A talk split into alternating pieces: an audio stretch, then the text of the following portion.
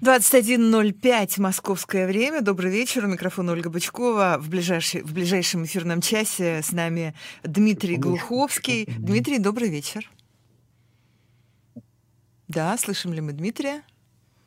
Слышим ли мы Дмитрия? Да, все. Слышим мы Дмитрия, все. И даже мы видим Дмитрия, да. на самом деле. Я точно вижу, и наши слушатели наверняка тоже могут, да, вот я смотрю, открываю YouTube на канале, основном канале «Эхо Москвы» под названием «Эхо Москвы». Э, там есть вот у нас такая двойная картинка. Мы, как сейчас модно, находимся, конечно, в интернете но в прямом эфире все равно.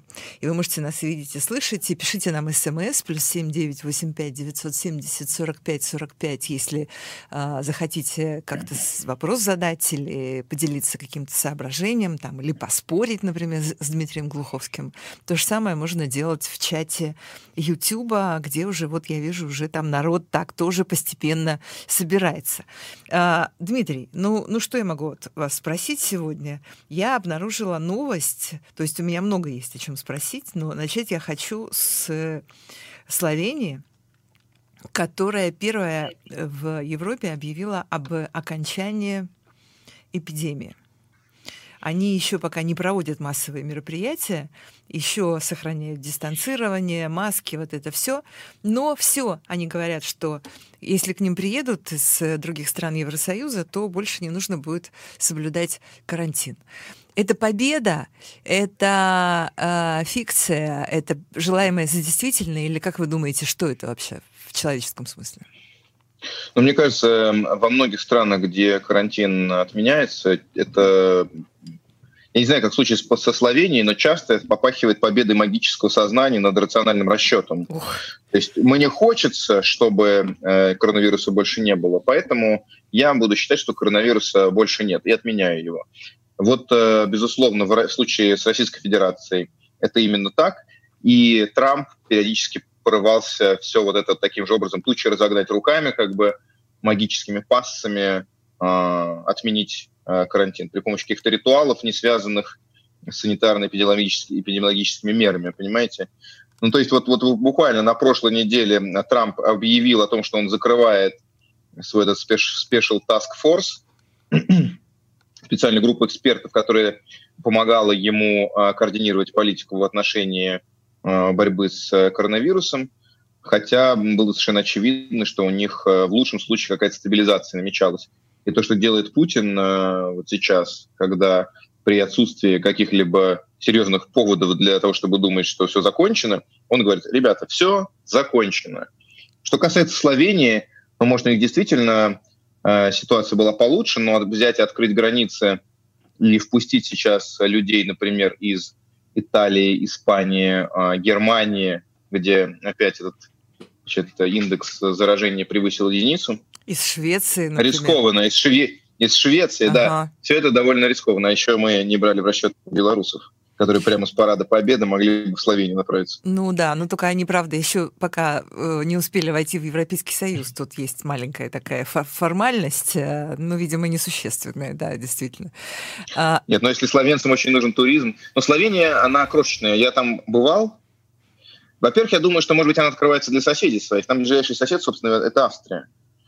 И э, я думаю, что Которая кормит и, их, конечно, очень сильно. Которые, которые, которые, которые их кормят туристами, совершенно верно. А Любляна вся, она буквально размером ну, с а, район муниципальный Арбат, по моим воспоминаниям. И, наверное, в таких условиях очень просто контролировать и ситуацию санитарно-эпидемиологическую, и приток туристов, и открыть, закрыть и так далее. Но Чехия до этого тоже уже объявила о том, что меры... Ну, то есть чехам разрешили выезжать и ездить везде. На въезд, по-моему, действует у них карантин. Ну, то есть, когда ты в маленькой Прибалтике уже. 15 им, кажется, мая... Им, да, кажется, им на днях разрешили выезжать, но еще пока они к себе не впускают вот э, иностранцев и туристов. Угу, но тоже, да. видимо, скоро будут, потому что они тоже кормятся за, за счет этого в значительной степени. Не в такой большой, ну, как Лат... Словения, но тем не менее. Латвия, Литва, Эстония сказали о том, что с 15 мая, по-моему, они между собой открывают. Да, вот. да политика пузыря, так называемая, когда Германия с Австрией и Швейцарией собирается наладить открытое сообщение Австралия там с Новой Зеландией, то есть местные на местном уровне открывают какие-то границы. То есть Вообще не, не глобальный туризм. Да, складывается впечатление, что, что все как-то вначале испугались именно вот медицинских аспектов, а теперь как-то расслабились немножечко, ну, научились там мобилизовывать э, медицину и системы здравоохранения в разных странах. Ну, как-то там с трудом, тяжело, там, конечно, с потерями, с большими, но как-то вроде бы происходит все это. И теперь вот эти все экономические страхи, страхи, они стали больше, чем медицинские, и все как-то уже просто машут рукой на эти вирусы, нет? Ну, в любом случае, с самого начала а, было понятно, что это две чаши весов, в общем, и вот это после половцев, печенегов, э, спартанцев, э, целый Харибда, наверное, наиболее точная из всех метафор, которые посетили светлейший ум. И, и действительно, с одной стороны, у тебя на чаше весов находятся просто жизни людей, а с другой стороны, у тебя находятся это не просто ведь э, ситуация в экономике, Тоже это ситуация в людей. нашей стране. Тоже жизни да, людей. То есть в, буквальной, в буквальном смысле жизни людей э, и социоэкономическая стабильность. Ну, то есть, если людям не на что кормить свои семьи, что они дальше делают?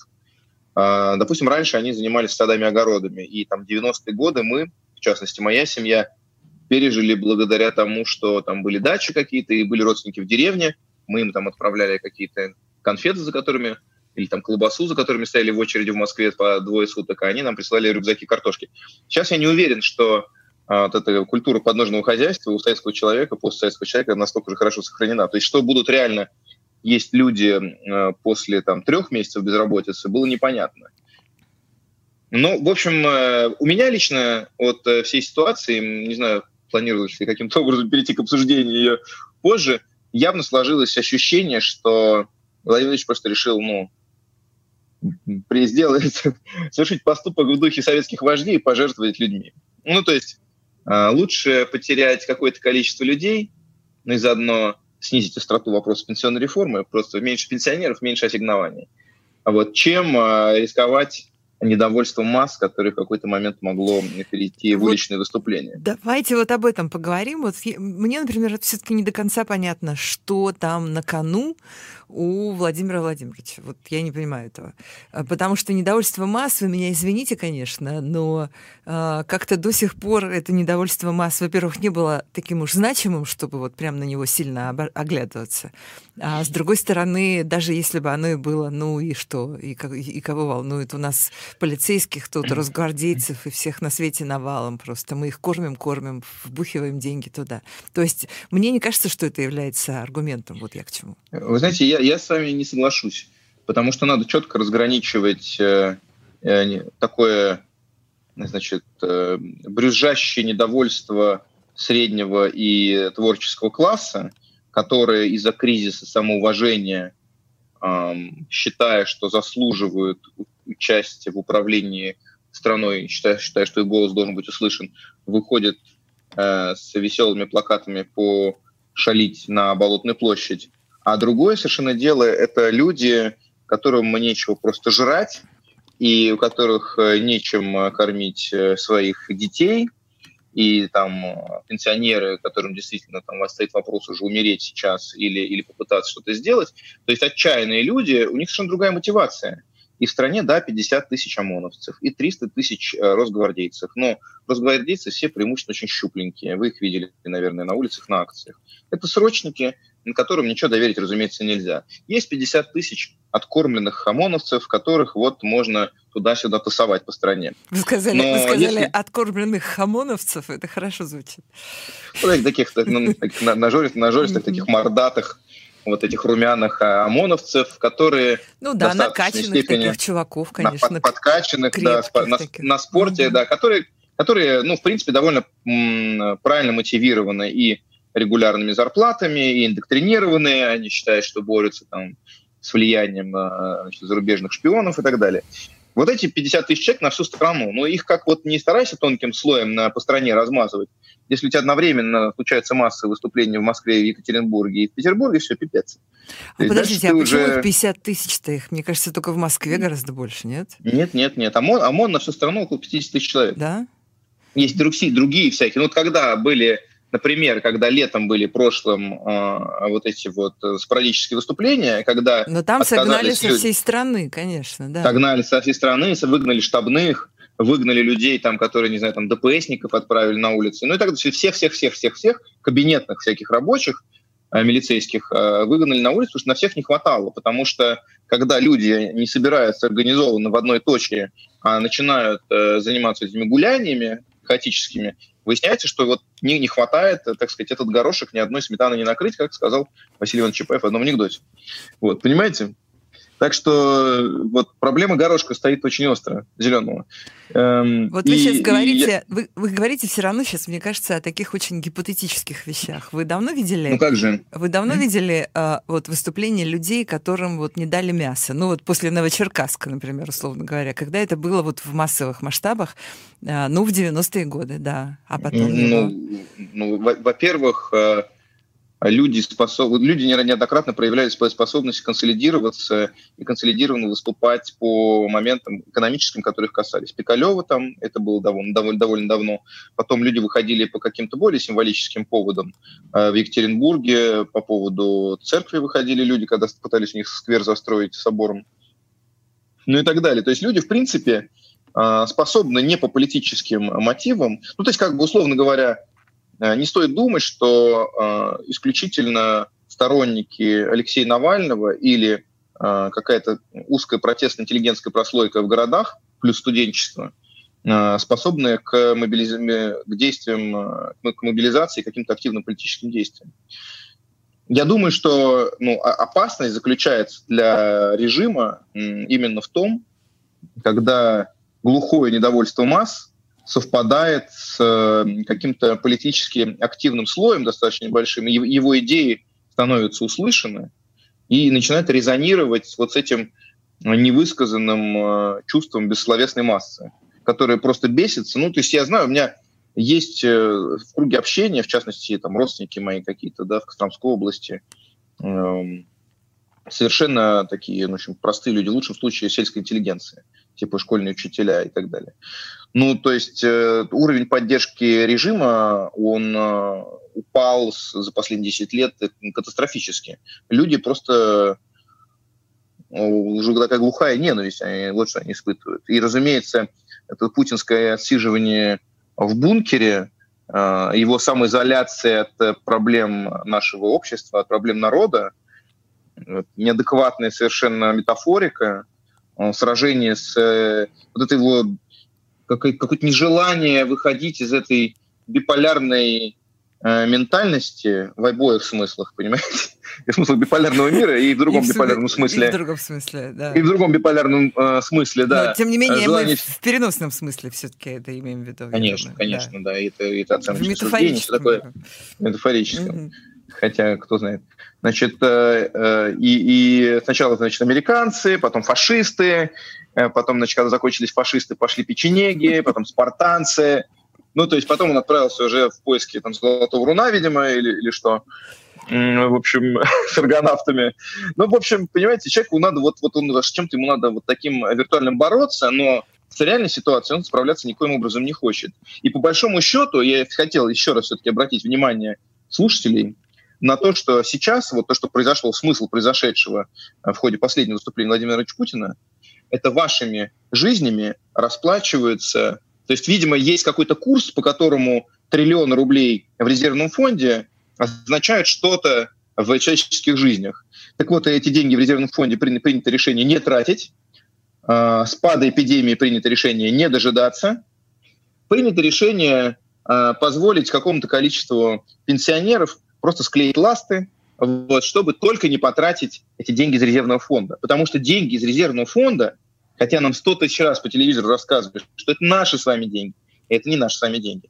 Это личный а, запас прочности людей, находящихся в... Не лично, я думаю, что лично у них там где-то по офшорам, а это такой как бы ну, находящийся на виду, такая кубышка, смысл которой запас политической прочности.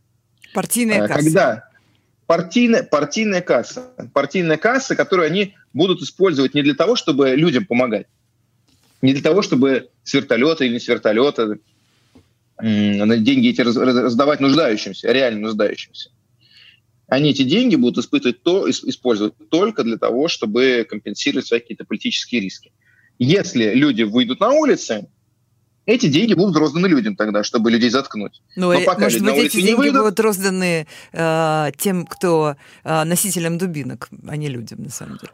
Э, носителям дубинок роздано уже достаточно денег. Ага. Я думаю, что там, если сейчас на, дополнительных начать премировать за то, чтобы они там, э, не знаю, уже не, не били людей, а убивали, ну, это, это, ну, все-таки у нас не латиноамериканская диктатура. И терпимость к насилию, мне кажется, и в элите ниже, готовность к насилию, и терпимость к насилию со стороны, собственно, народа ниже, чем mm. была там 40-е, 50-е годы. Да? Все-таки э, большевики 80-х и 70-х годов это очень вегетарианские большевики.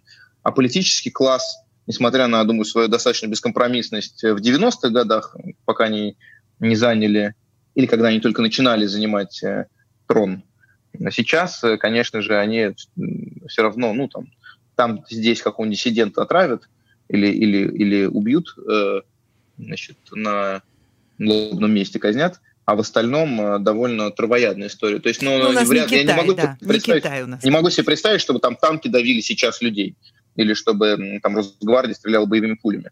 Это, это все разрешения им даются, как бы взламываться в дома, скрывать машины, стрелять в беременных женщин, если кажется, что она сейчас э, кинет тебя пластиковой бутылкой. Но реально, обратите внимание, таких эксцессов нету. Ну, подождите, что... ну летом, э, летом вон какое было Мочилово просто.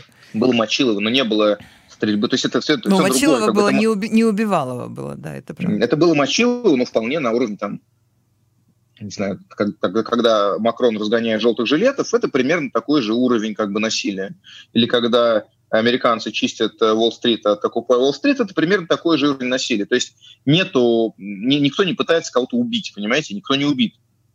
Нету, нету даже несчастных случаев, где кто-либо погиб.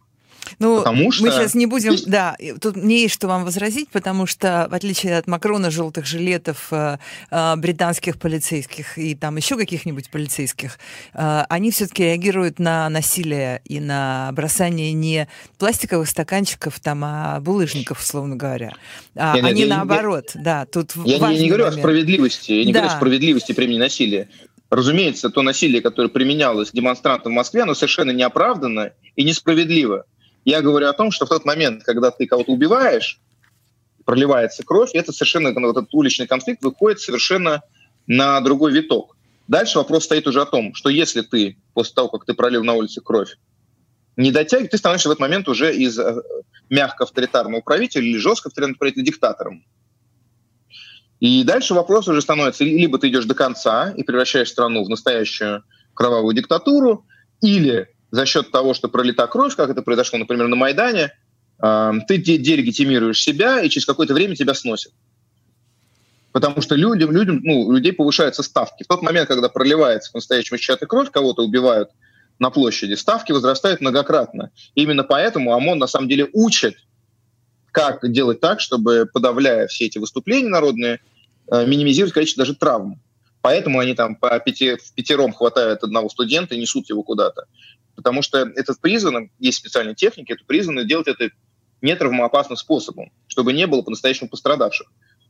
Опять же, не из гуманных соображений, а потому что в случае неаккуратного подавления уличных выступлений, в случае человеческих жертв, то вопрос становится так, или мы сейчас диктатура уже, или нас снесли, это революция. Угу.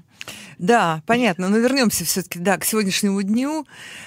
А, вот до этого коронавируса нам казалось, что возможность проявления какой бы то ни было активности, она полностью блокирована, потому что забастовки организовывать нельзя, да, у нас такое законодательство, как вообще нигде в мире, там, не знаю, кроме Китая и Северной Кореи на эту тему. То есть ничего нельзя сделать легальным способом. Там, э, что делать с митингами, демонстрациями и так далее, известно, что там тоже ничего не получается. А, и э, на все тебе повестка, уголовка и все, что хочешь. Но, но теперь, теперь, когда еще к этому прибавился карантин, цифровые пропуска и неизвестно, что с ними будет дальше, в будущем, э, кажется, что э, ни, ни для какой вообще позитивной политической, легальной, э, позитивно-оппозиционной деятельности вообще не остается никаких возможностей? Давно уже нет возможности для легальной оппозиционной деятельности. Да, именно, давно нет, но сейчас прям совсем нет. Вот еще больше, чем давно, хотя нам казалось, что больше некуда уже. Вы знаете, ну, это, это к вопросу опять, опять же о том, какое количество запретительного законодательства, репрессивного законодательства можно принять. Можно принять все что угодно. Можно наделить полицию любыми правами. В любом случае, если мы сравниваем себя с любыми латиноамериканскими хунтами, да, а у нас тоже, в принципе, по большому счету хунта, просто не военная, а КГБшная спецслужбистская хунта, которая, ну, так или иначе однажды попала во власть, теперь любыми способами, так или иначе, ну, в большей или в меньшей степени заботясь о степени своей внешней легитимации, э, остается во власти. Не имеет значения, потому что в Латинской Америке там а, можно было там запретить и людям вдвоем собираться, и втроем. В конечном итоге люди собирались площадями и сносили режимы.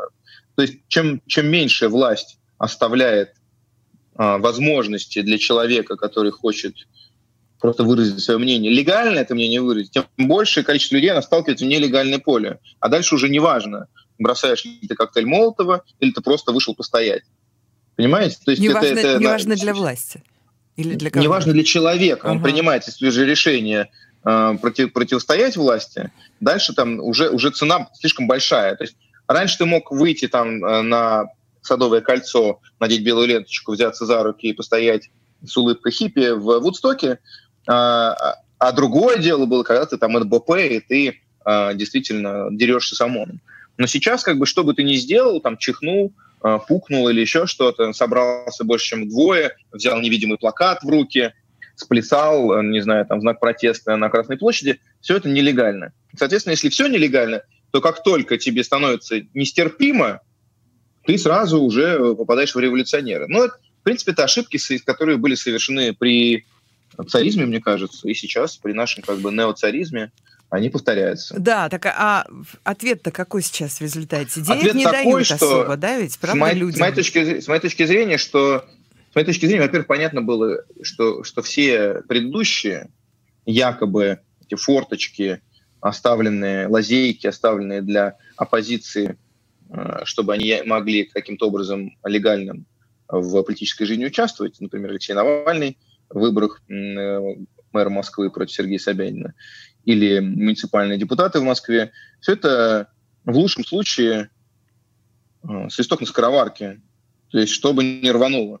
Хорошо, что свисток теперь запаян, заварен автогеном и не работает, потому что На что рванет больше. С моей точки зрения, повторюсь, для легальной оппозиционной деятельности возможностей нет. Э, на месте оппозиции нужно только сейчас искать через социальные сети, через э, YouTube, который у нас, слава богу, пока не запрещен, идеи, которые резонировали бы с максимально широкими массами. У нас уже не времена, когда люди смотрят только значит, вечернего Соловьева и, и прочих этих обожравшихся пропагандистов, э, миллионы просмотров у различных самых деятелей на YouTube, и у юмористов, и у журналистов, и у Алексея Навального. Э, сейчас как бы тот самый повод и тот самый случай, когда можно от узкой повестки либеральной интеллигенции переключиться на вещи, которые интересуют широкие народные массы – и эти массы с собой увлечь, стать для них действительно ключевой знаковой фигурой. Сейчас время аккумулирования э, народного недовольства. Кто этой энергией народного гнева сейчас зарядится, тот молодец. Угу. А, кто сможет сформулировать, собственно, это в э, кто доходчивом сформулировать? виде и найти способ, да. Э, найти способ, как это конвертировать в политические инструменты. Совершенно верно. Ну, слушайте, я думаю, что у народа есть все основания для бешенства сейчас. Власть их бросила. Государство еще раз, во второй раз подряд после пенсионной реформы, показало, что никакое это не патерналистское государство, что это не государство родителя, ни о ком не собирается заботиться. Деньги есть, 17 там или сколько триллионов рублей есть, но это не для вас деньги. Вам нечего жрать, нас не волнует. Мы эти деньги оставим, чтобы у нас там будет, если перепад курсов, или там американцы еще санкции ведут. потому что мы себя в очередной раз повели э, идиотски, там, э, рассорившись э, значит, с Европой, с Белым домом, с Саудовской Аравией и так далее. Все деньги не для вас, а вы Ешьте пирожные. Сначала мы говорили, да. давайте но вы, сейчас... ешьте пирожные. Да, извините, да, давайте мы сейчас прервемся на несколько минут. Это Дмитрий Глуховский у нас в прямом эфире «Эхо Москвы». Мы продолжим. 21.33 в Москве. У микрофона Ольга Бычкова. Мы продолжаем наш разговор с писателем Дмитрием Глуховским. А вот объясните мне еще, пожалуйста, такую вещь. Я совершенно не понимаю а, вот такого вот а, совершенно невероятного всплеска а, такого мракобесия, которое мы сейчас наблюдаем. И это совершенно удивительно, там, ну, когда, когда это какая-нибудь там тетенька, которая, не знаю, пенсионерка, э, которая смотрит целый день телевизор, это, ну, понятно, как бы мы не можем там ничего от нее требовать. Но когда это президент Трамп, там, или э, один пресс-секретарь одного президента, который там носил там что-то такое на шее, там какую-то или не на шее, а в кармане что-то там антивирусное. Это депутаты Государственной Думы, тоже, которые какие-то там кресты японские носят, которые отгоняют этих вирусов и так далее. Э, вот это вот, вот это вот, вот этого стало больше в связи с э, этой изоляцией и карантином, или, или, или всегда так было? Знаете, ну это прежде всего говорит э, об образовательном уровне, интеллектуальном уровне людей, которые к этому прибегают. Чем менее человек образован, тем э, менее он рационально мыслит и тем более он склонен к магическому мышлению. И казалось бы, что это все давно пройденный этап, но мы видим, что там от э, Трампа, который видимо, верит в свою какую-то, ну, во-первых, непогрешимость, ясное дело, но еще неуязвимость перед лицом коронавируса. Там, маски, например, не носит. Um, ну, там, принц Чарльз и, и Борис Джонсон показали нам, что э, коронавирус совершенно индифферентен к социальному статусу и политическим каким-то позициям. Uh, ну, по поводу наших депутатов я никогда не обольщался. С моей точки зрения, всегда про них было все четко понятно. А, и отбирали их, собственно, в эту Государственную Думу за редкими исключениями, когда нужно было какого-то там общественного деятеля, врача взять, например. Так уж. По принципу отбора отрицательного. Брали туда людей, а, для, в которых больше всего ценилась лояльность, а далеко не интеллект. Чем, когда, знаете, когда человек э, умеет мыслить рационально, для него в, на работе, на службе в государственных органах, как они в том виде, в котором они исполнены в нашей стране, возникает серьезный очень вопрос. Как бы он очень часто спрашивает, зачем я это делаю? Имею ли на это право? Э, морально ли это? Или это аморально? К чему это приведет? Хорошо ли это для страны? А люди, которые э, рациональным мышлением пользоваться не умеют, и причинно-следственной связи не строят, а, которые подвержены как раз стадному эффекту в большей степени – которые верят в гадалки, в понты морала. У нас же вся наша верхушка, понимаете, это шутки шутками, но вся эта верхушка, они на Алтае там изводят нереальное количество этих моралов, потому что они из их понтов, вот буквально как э, какие-то китайские средневеков императоры, добывают какую-то лечебную субстанцию, за счет которой они считают, что они омолаживаются. А, ну, это что вообще? Я слышала, это что это, это прямо не то, что омолаживается. Омолаживается, это вы деликатно там сейчас говорите. Это, по-моему, это считается таким э, известным древним средством для улучшения потенции. Ну, потенция, ну, я, я слышал, что это комплексная какая-то история. Я ага. сам понтами морала не пользовался. Вот. Но, но, но, но слышал про то, что очень популярно, и что ну, это они же в красной книге, поэтому еще престижнее завалить морала какой-нибудь там Слуцкер или кто там э, валит моралов и всяких у нас этих Слуцкий, прошу прощения. Не знаю, не знаю, кто это. Вот, ну кто-то там вот грешит, особенно там а, а, а, какой-то из наших сенаторов. Не буду брать на себя ответственность, конечно. По моему субъективному представлению, этот человек грешит тем, что охотится на животных, занесенных в Красную книгу, и регулярно... Не, ну, мы, не знаем, да, мы не знаем, грешить сетях. не будем. Да, давайте, раз да, не знаем, вот, то не вот, будем. Пусть, пусть грешат другие. Так или иначе, уровень компетентности рационального мышления в людей, находящихся у нас во власти, и, к сожалению, в некоторых других странах во власти, например, Трампа и его окружение. То есть это популисты, это люди часто наукой пренебрегающие, и, и в мире, где нету каких-то объективных ограничений, таких как коронавирус, коронавирус – это чистой, чистой воды арифметика, понимаете? Это э, наука такая очень жесткая. У нее есть множитель, и если ты не моешь руки, множитель выше. Если у тебя нет системы обязательного медицинского страхования, множитель выше. Если нет аппаратов ИВЛ, множитель выше. То есть это просто коэффициент, на который умножается заражение, коэффициент, на который умножается количество там, погибших в итоге людей. А дальше можно все что угодно, там крестики, крестный ход, объезжать Москву с иконой на коленях, понимаете, там, ну, там заколдовывать его, расколдовывать, пользоваться услугами шаманов и так далее. Ему, ну, коронавирусу совершенно все равно, потому что это просто математическая формула. Дальше ты можешь, как РПЦ на начальных стадиях, э, окроплять его святой водой, но ему все равно, потому что это формула. Понимаете, он, он не, не рационален, он не эмоционален, это просто алгоритм. Вот. И либо ты признаешь, что надо мыть руки, и надо закрыть богослужение, и надо закрыть церкви, и надо перестать подвергать свою паству опасности, либо сначала будут заражаться и умирать э, священники, потом будут заражаться и умирать прихожане, как бы, и мы то, что мы видим, происходящее с Русской Православной Церковью. В итоге Русская Православная Церковь вынуждена свою мистическую всю составляющую спрятать в карман и сказать, ребят, да, мы, Бог есть, тут мы, мы Бог все еще есть, молиться надо, но, но что-то вот, видимо, вот давайте не будем задавать вопрос, помогает ли молитва от коронавируса. Давайте просто мыть руки и не собираться больше трех, потому что это точно работает. И вот произошел, к вашему вопросу, Ольга, произошел очевидный конфликт между рациональным и э, мистическим.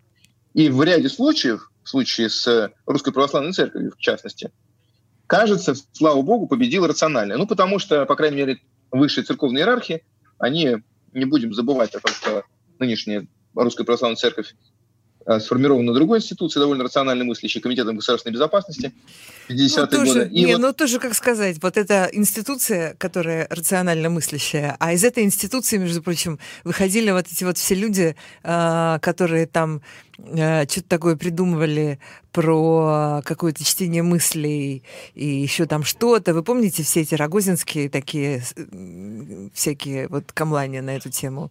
Вот того Рогозина, который старше и который э, из этой институции. Ну, то есть там тоже я, я к тому, что, как бы, видимо, тамошнюю рациональность тоже не, не надо переоценивать. Там тоже не все, слава богу, если честно, да. Но если сравнивать Трудно сказать. Вообще, как бы и церковь, и комитет государственной безопасности, при том, что они, казалось бы, друг другу противопоставлены и являются такими э, антиподами, на самом деле, понятное дело, что и тот, и другой – это закрытая э, мистическая, мистическая религиозно-политическая организация, э, и церковь наша в нынешнем ее исполнении является таким орденом тамплиеров и комитет государственной безопасности, там, Нет, так вот, не назови. Мне так кажется, Тамплиерский что... орден. Я, я, мне так кажется, что это не только, э, не только наша местная такая история, а это вообще какой-то просто вот такой просто такой огромный тренд во всем мире, потому что вот посмотрите, например, кто поддерживал Трампа и кто выходил с протестами в Америке, чтобы прекратили все эти карантины. Это тоже вот эти вот э, радикально правые э, республиканцы, э, тоже во многом э, консервативно верующие э, или, скажем, просто очень консервативно настроенные люди, которым, про которых Трамп там в свое время сказал, что они там молодцы, они все правильно понимают. Они я думаю, да, я, я думаю, что... Это везде здесь... такое сейчас происходит.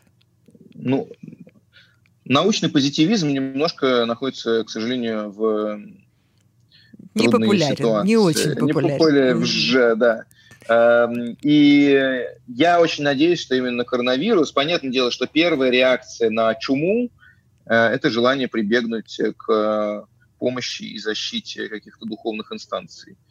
Шуманизм, заговор, Кашпировский, значит, или, или, или, или патриарх Кирилл. Да? Но потом ты понимаешь, в примере Ирана, жители Ирана и города Кум первыми убедились в том, что это не работает. И в какой-то момент возникает вопрос, а, значит, если молитва против коронавируса не работает, работает ли все остальное, для чего ты применяешь эти молитвы. Мне, в принципе, как э, позитивисту как раз и как прогрессисту, э, нынешняя ситуация кажется долгосрочно полезной. Но, но вместе с тем понятно, что когда человек сталкивается с угрозой, в особенности, когда он свою силу своего скверного образования, замусоренности головы там, телеканалом РЕН-ТВ, например, или телеканалом Fox, не понимает, он начинает это магическими способами объяснять и магические какие-то защиты против этого возводить. Когда он видит, что это не работает, тогда он начинает обращаться к, метод, к методам, к методике, которые работают, а работает как бы гигиена, работает э, социальное дистанцирование, работают сугубо рациональные, разумные, научные методы. Разумеется, нас э, никакая, никакие крестные ходы э, не спасут, нас э, никакие молитвы не спасут, нас разбивание лба о молитвенный коврик не спасет. Нас спасет только адекватные санитарно-педагогические методы и разработка вакцины и каких-то лекарств. Нас спасут врачи, спасают нас врачи, понимаете? А идиоты, которые носят какие-то защитные там обереги на себе и еще показывают в телевизоре людям, и люди, которые пытаются этой ситуацией каким-то образом манипулировать там, для набора политического капитала, это просто без, безответственные, в лучшем случае наивные, в худшем случае цинические э, элементы, которые, в общем, в очередной раз с нашими с вами жизнями пытаются каким-то образом там распорядиться. Да, они там как-то ответили вот в Государственной Думе, когда их спросили, зачем они носят эти значки какие-то там японские, э, какие-то хлорные. Они ответили, как в том э, известном анекдоте, типа «не повредит». Не повредит. Ну, вот видите, Дмитрию Пескову ну, не помогло, там, как, какой-то оберег, который он надевал, а, значит, э, а какая у вас личная стратегия вот сейчас? То есть вы, вы считаете, что нужно еще сидеть э, дома? Вредит... Алло, вы слышите меня, Дмитрий? Да, вот я, вер, я вернулся к вам. Да, спасибо. А, я спрашиваю, какая у вас личная стратегия? Вот вы считаете, что еще нужно пока продолжать закрываться дома? Или нужно носить обереги, может быть, вы тоже так думаете? Или, я не знаю, что еще? Или уже ничего не нужно делать? Слушайте, ну, у меня, прям скажем, ситуация привилегированная. У меня и до этого работа не предполагала контакта с широкими народными массами. То есть ты работаешь из заточения, и поэтому, когда случается э, коронавирус и самоизоляция, ты, в общем, ее особо даже, даже не чувствуешь. А, разве что вот э, на «Эхо Москвы» теперь я из своей комнатушки, коморочки, э, значит, выступаю, вместо того, чтобы приехать к вам в студию и сесть в студии. Поэтому лично я, пока ситуация не устаканилась, не успокоилась, разумеется, придерживаюсь стратегии самоизоляции, насколько это возможно, занижение числа контактов, э, там, выход в магазин в маске и в перчатках. Но если обушует чума, то как бы, зачем ее игнорировать? Же, в отличие от Трампа, я не считаю, что можно сказать, там, мне это надоело, поэтому теперь это прекращается. Мне это надоело давно, но это не прекращается. Я вот два месяца нахожусь уже самоизоляции.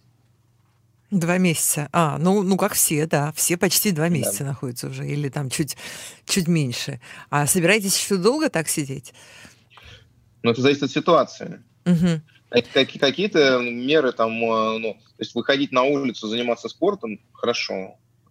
Если, если это можно, то это нужно делать. Но, послушайте, мы предоставлены с вами самим себе. Вот я ровно поэтому вас и спрашиваю о вашей стратегии, вот. потому что власть, ясно, что э, спасение утопающих – это наше личное дело. Да, власть нас сливает. Поэтому каждый принимает решение какой-то для себя находит баланс между экономической ситуацией и санитарно-эпидемиологической ситуацией. Я, сколько эта возможность будет э, мне дана, буду, разумеется, минимизировать эти контакты и следить просто за здоровьем, стараться не себя, а опасности не, без необходимости не подвергать ни окружающих. А, а как у вас есть среди ваших знакомых вот эти вот ковид-отрицатели, э, которые теперь у, у нас есть, к да. экстремистам приравнены? Я просто не видела таких, честно говоря, вот живых людей только в интернете или только в пересказе. Э, нет, нет, ну никто прям совсем не отрицает, но есть э, довольно много людей, которые говорят, что ну это же просто ОРВИ, да лучше переболеть. До чего я буду, в общем, сейчас сидеть трястись? Лучше я пойду уже и заражусь, и в легкой форме перенесу. Но это все было э, до определенного момента, потому что в какой-то момент стало понятно, что даже, может быть, люди, которые переносят э, его бессимптомно, э, эти люди, э, тем не менее, э, испытывают определенными осложнениями долгосрочно. Ну, или, по крайней мере, мы не знаем, да, что будет. А, Так, у нас, э, у нас пропал Дмитрий. А нет, Дмитрий появился Вернулся. снова. Да, все хорошо. Спасибо.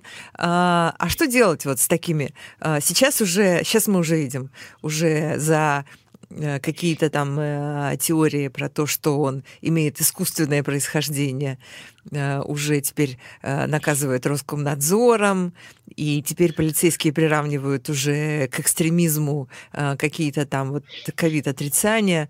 Э, с одной стороны, действительно кажется, что с этим бредом и с этим мракобесием как-то надо что-то делать. Но что, вот вопрос непонятно. У вас есть ответ на это? Э, вы знаете, самое неприятное в этой ситуации, мне кажется, что э, полиция приравнивала ковид-отрицателей к мракобесам в тот момент, когда э, Путин решил, что он борется с ковидом. Нет, она их к, а сейчас... к экстремистам при, приравнивает теперь. Вот, к экстремистам. Угу. А сейчас Путин решил, что борьба уже закончена, мы победили. Я боюсь, что сейчас за экстремизм начнут наказывать людей, которые отказываются верить в то, что мы победили, понимаете? Он сказал, что, ребят, все, с моей точки зрения, Удивительным образом он вводил, когда там было пару тысяч случаев в день, или даже меньше, а сейчас у нас там 10 с лишним тысяч каждый день. И вот почему-то это победа. Ну, то есть в остальных европейских странах, там, в частности Испании, Италии, Франции или Германии, а, они начали говорить о том, что меры, меры будут смягчаться, социальное дистанцирование, самоизоляции, в тот момент, когда существенно упало количество возражений. У нас наоборот. Так я боюсь, что если тренд сейчас поменялся, и если Владимир Ильич теперь сказал, что победа сейчас манипулирование статистикой опять начнется в другую сторону. У нас будут занижать, раз победа, надо же показывать, что действительно плато достигнуто, и мы пошли под горочку теперь. Ну, то есть покати, покатились, покатились под горочку. Под статистическую горочку, Ой-ой-ой. да, понимаете?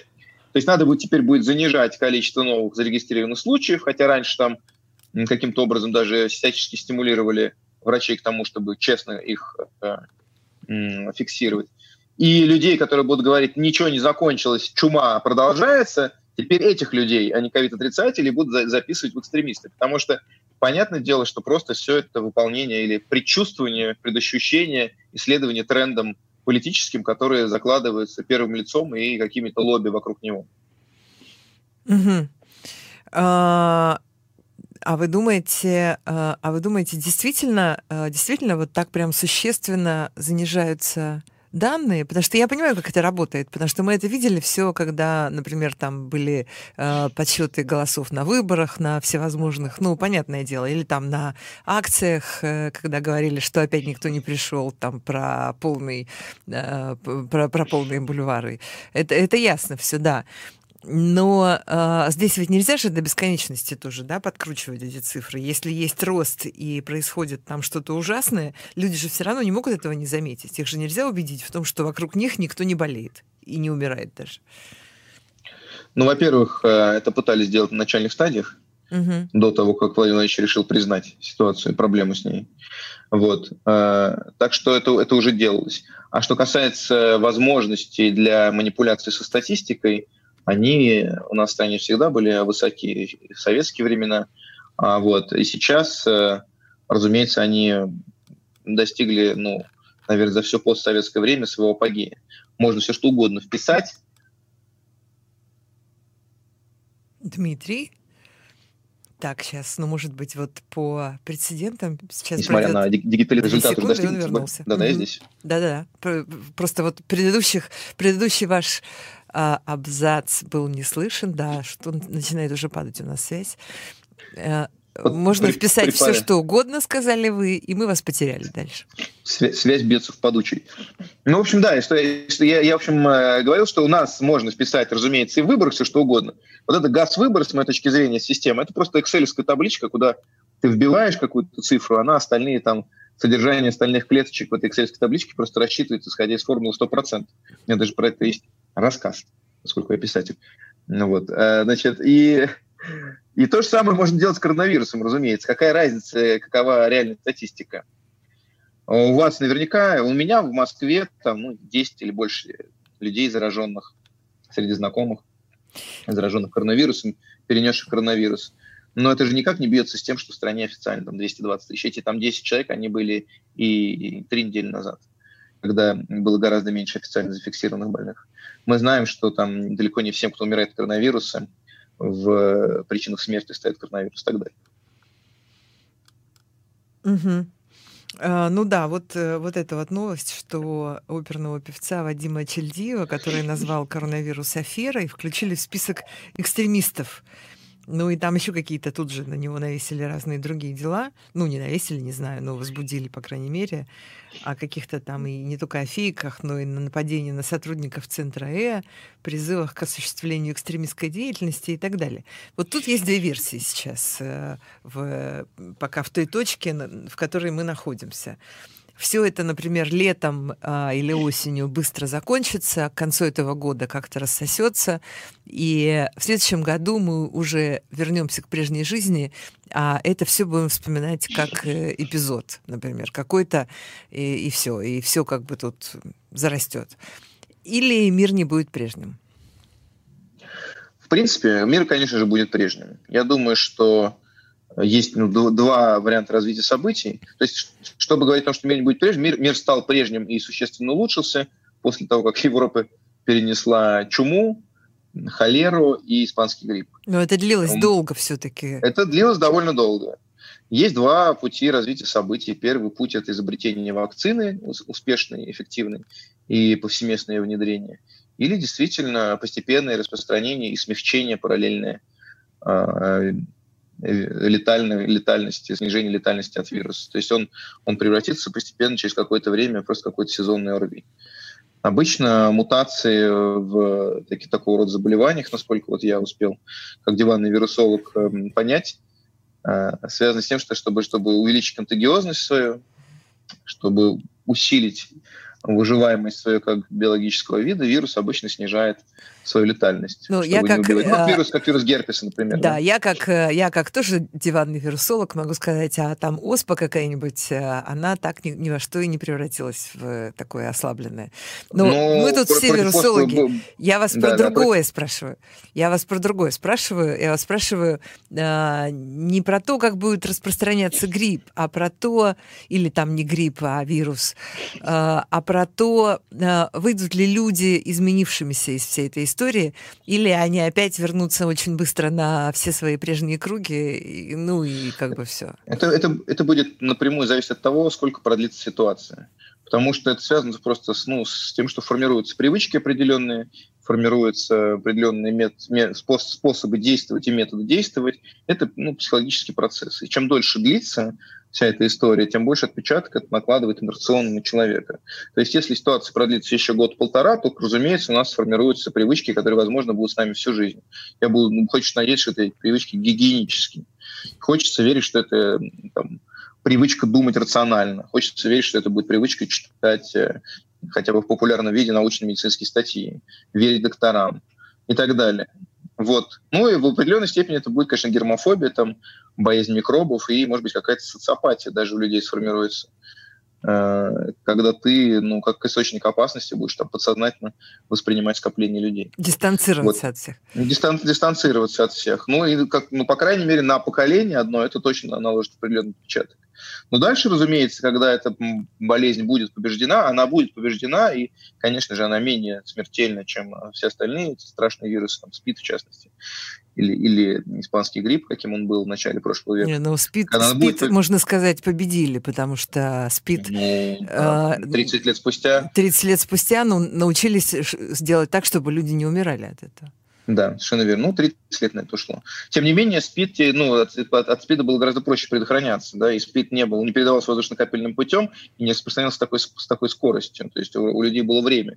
И СПИД, если ты вел определенный образ жизни, он мог тебя не коснуться. Здесь, как бы, какой образ жизни ты бы не, ты бы, ты не ведешь, это тебя может коснуться в любом случае, что показывает там случай и э, Дмитрия Сергеевича Пескова там, и Баба Клава. Вот, то есть неважно, кто ты и чем ты занимаешься, и с каким люди, количеством людей, как ты контактируешь, и как ты носишь обереги при себе всякие, будь то там чеснок, а, крестик или, или волшебный значок, все равно ты в зоне опасности находишься. В общем, потому что от этого, от этого будет зависеть, и с этим это все связано. Я все равно остаюсь при своем умеренно оптимистическом прогнозе. Мне кажется, что э, вся эта история сойдет на нет в течение полугода-года. И после этого человечество постепенно вернется на, на, на привычные какие-то рельсы. Мне просто хотелось бы, чтобы наше с вами население запомнила, что в случае настоящей беды, не придуманной беды, не борьбы с выдуманным врагом, которого где-то там а, скроили на Лубянке или на Старой площади, показали нам в качестве чучелка по телевизору, а когда была по-настоящему большая беда, которая грозила и все еще грозит вылиться в бедствие национального масштаба по-настоящему, потому что до сих пор это все были скорее учения превентивные, что в этот момент власть нас сами кинула, что начальник спрятался в бункере, вот, и сказали, что это ваша проблема. Вы крутитесь как хотите. Вот что нам сказали. И вот эту информацию неплохо бы нашему амнезическому народу из этой ситуации вынести. И помнить, когда нам в следующий раз предложат увековечить его, сказать, что теперь этот человек должен править нами всегда, надо помнить о том, как этот человек правил нами в по-настоящему трудной ситуации.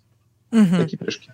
Спасибо вам большое. Это писатель Дмитрий Глуховский в прямом эфире «Эхо Москвы». А, мы завершаем этот разговор. Мне остается вам сказать только, что в следующем нашем часе, уже буквально через несколько минут, на «Эхе» программа «Сканер». Мы там э, будем говорить о претензиях э, российского МИДа к иностранным изданиям и э, о том, э, чего стоит опасаться в период э, вот этой самой изоляции и карантина.